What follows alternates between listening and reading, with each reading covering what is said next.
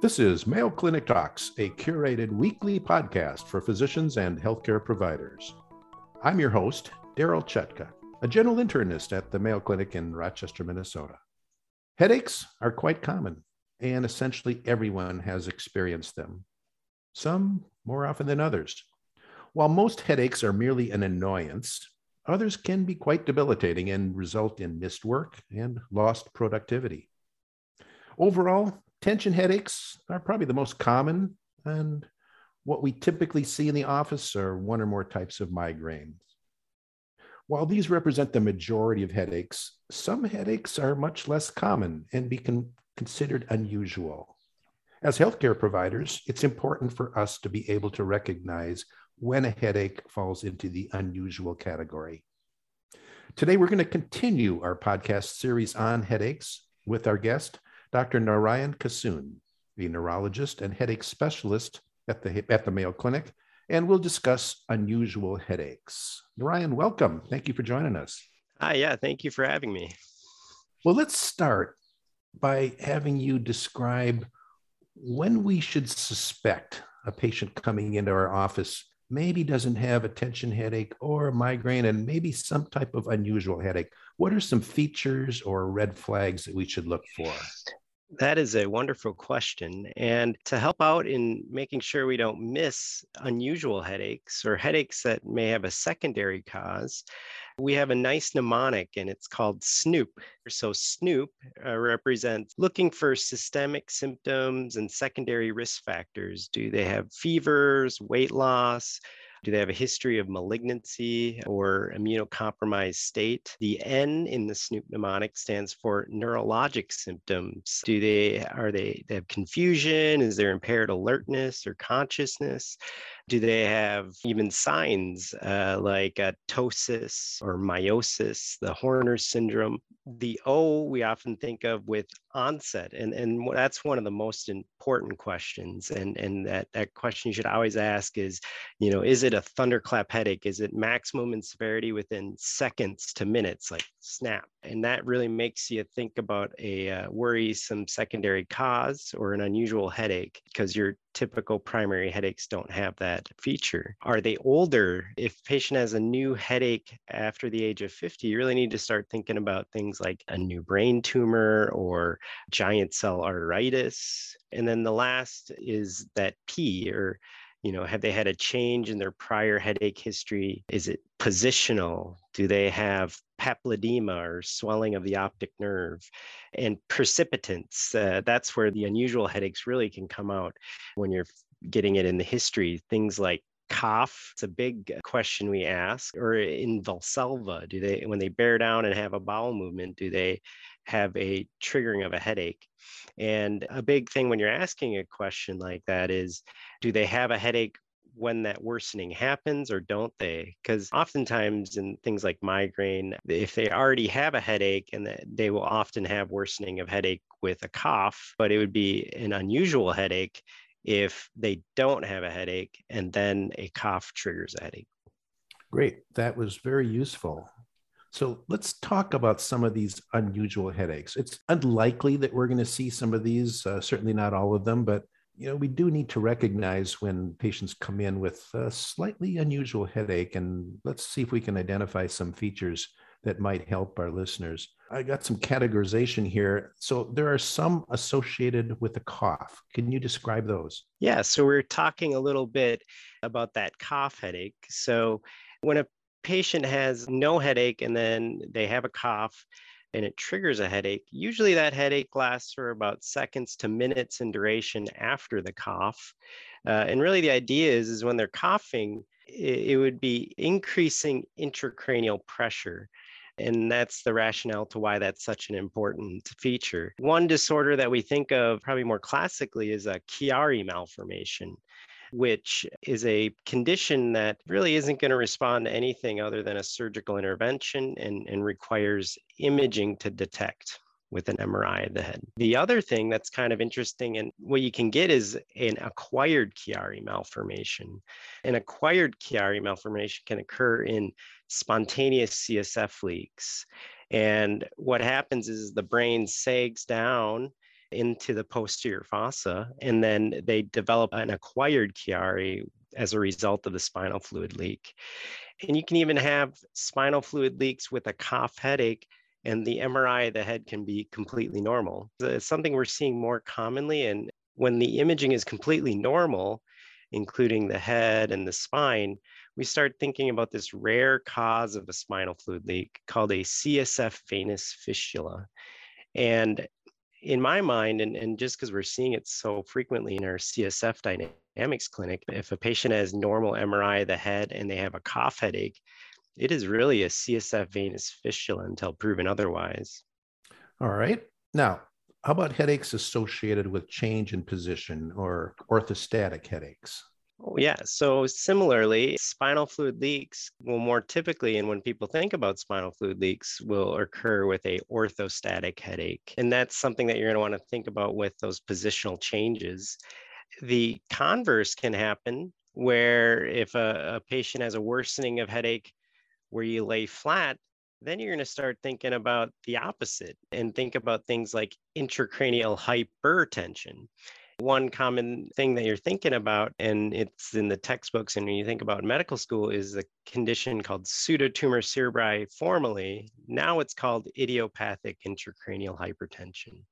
They can usually have headaches that worsen when they bend over to tie their shoes. If they lay flat in the bed or they wake up in the morning, their headaches are really prominent. And so, whenever you have positional headaches with bending over and laying flat, you want to think about the opposite. Now, that idiopathic intracranial hypertension is, of course, something where you have to exclude other causes of intracranial hypertension. And that's usually done with an MRI of the head. And you're looking for things like a cerebrovenous sinus thrombosis, intracranial tumors, and things like that. Let me go back just a little bit to the CSF leak headaches. I've seen that commonly after a patient has had an LP a lumbar puncture. Does it occur in those who have not had lumbar punctures? Oh, yes. The CSF leaks, we have a whole category where they're just, we can call them spontaneous uh, CSF leaks or spontaneous intracranial hypotension. Most commonly, they occur in the thoracic spine. They can occur as a result of a bony spicule or a bone spur that tears the dura kind of spontaneously due to arthritis or degenerative changes in the spine. And they can sometimes occur with nerve root sleeve tears as the nerve is exiting the foramen. And then in the rare instances, and the things that we're seeing more and more is this uh, CSF venous fistula, which is a, a, communication of the nerve root sheath. The dura forms a communication with the venous system. How about those categorized as thunderclap headaches? What kind of headaches can be considered that? That's a great question. And uh, and the most important thing when somebody's presenting with a new thunderclap headache, that is really a subarachnoid hemorrhage until proven otherwise. So if, if someone's calling in to the primary care clinic and they're describing this sudden onset headache, or you see them in the clinic that day, that is one where you need to get them to the emergency department and they need to get an urgent head CT because that is one diagnosis you do not want to miss and can be life threatening if they if that is missed. There are some other conditions that can cause thunderclap headaches that can be life threatening and serious. One condition that's really interesting is called reversible cerebral vasoconstriction syndrome. It is a condition that is associated with use of stimulants, so methamphetamines, cocaine, even things like stimulants you find in supplements. It's also associated with cannabis use.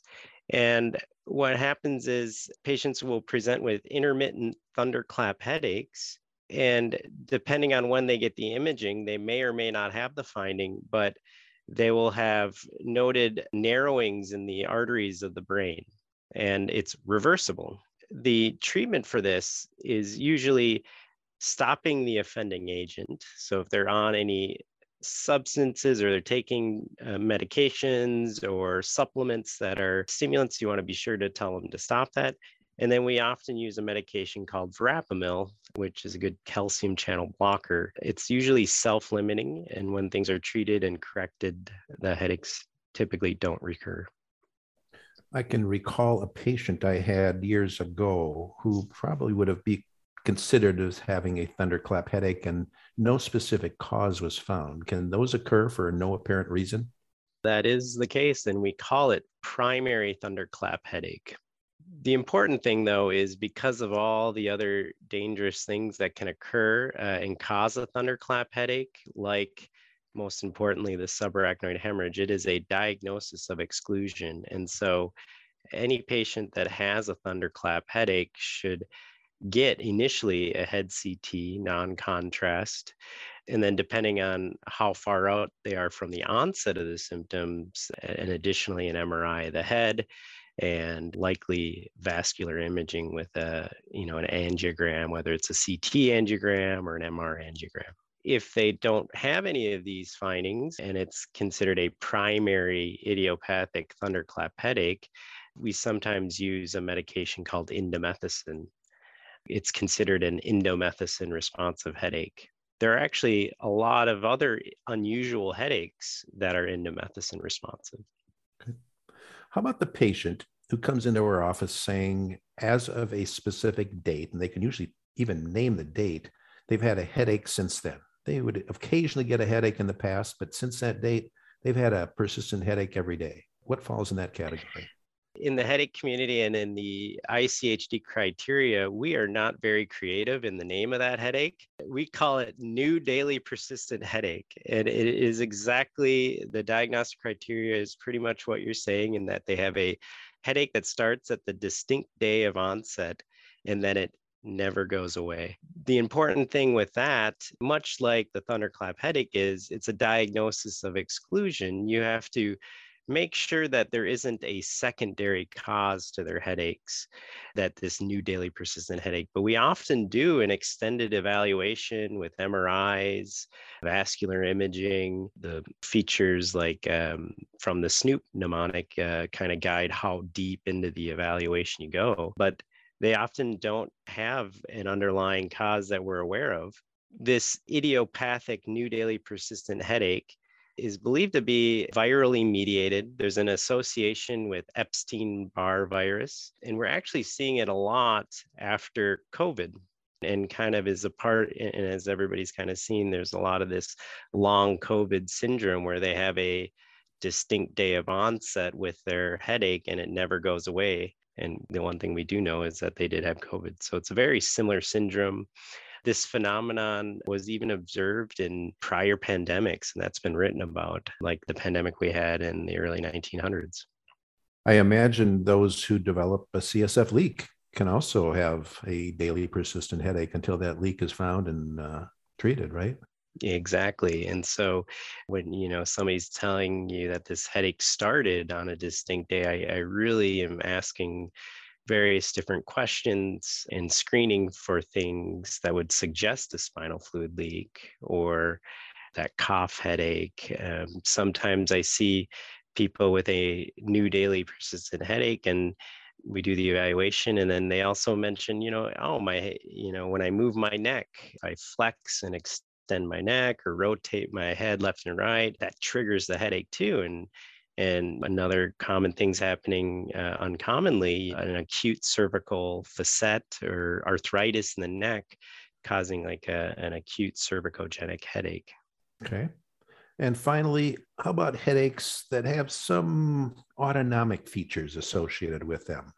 Oh, yes. So when you're getting the history and the examination, you know, asking about do they have tearing, redness, congestion in their nose? Does, does one eye or both eyes tear? And, and if they have, you know, one eye that's red, tearing, then you really got to start thinking about this family of headaches called trigeminal autonomic cephalalgias. The most common one everybody thinks about is cluster headache, but there's a whole spectrum of them where uh, a person can have a continuous headache, called hemicrania continua, or they can have little brief jabs and it almost sounds like trigeminal neuralgia and that's called SUNCT syndrome short acting unilateral neuralgiform headache with conjunctival injection and tearing. And then kind of in the middle of it is cluster headache where the headache lasts about an hour in duration or so. And then you have paroxysmal hemicrania which is usually about 15 minutes. So it's all a spectrum of a similar disorder and then based on the duration of the headaches that can guide you with what type of treatments you want to use for management of that. So uh, it sounds like some of these are fairly rare, but I have to admit, uh, of those that you described in the past 40 years, I've probably seen maybe 25% of these. So they're not extremely rare. It's, mm-hmm. it's likely that a provider will see one or more of these in their career. And I think the recurring theme is uh, when, when you have these unusual headaches it's it's always important to you know most likely these patients will require and it's important to get some sort of head imaging so that you're not missing a worrisome secondary cause. Even with these trigeminal autonomic cephalalgias things like a arterial dissection can present with autonomic features of their headache. You know the idea is is you have the sympathetic fibers that travel up the carotid artery and if you have interruption of those pathways, then you can get very much a headache that looks like a cluster headache, but in reality, it's a headache attributed to a carotid artery dissection or, you know, aneurysms. You know, if you're having a fixed unilateral headache, aneurysms can even cause cough headache. So uh, even if it sounds perfectly like a cluster headache, you need to be sure you're not missing you know structural causes to it and we there are even case reports of people having pituitary tumors causing a cluster headache or other trigeminal autonomic cephalalgias well, we've been discussing unusual headaches with Dr. Narayan Kissoon, a neurologist and headache specialist at the Mayo Clinic. Narayan, thank you so much for sharing your knowledge with us. Thank you for having me. You can now listen to over 100 different medical topics developed for primary care providers on Mayo Clinic Talks podcasts. Find them at ce.mayo.edu or your favorite podcasting app. If you've enjoyed Mayo Clinic Talks podcasts, please follow us. Stay healthy and see you next week.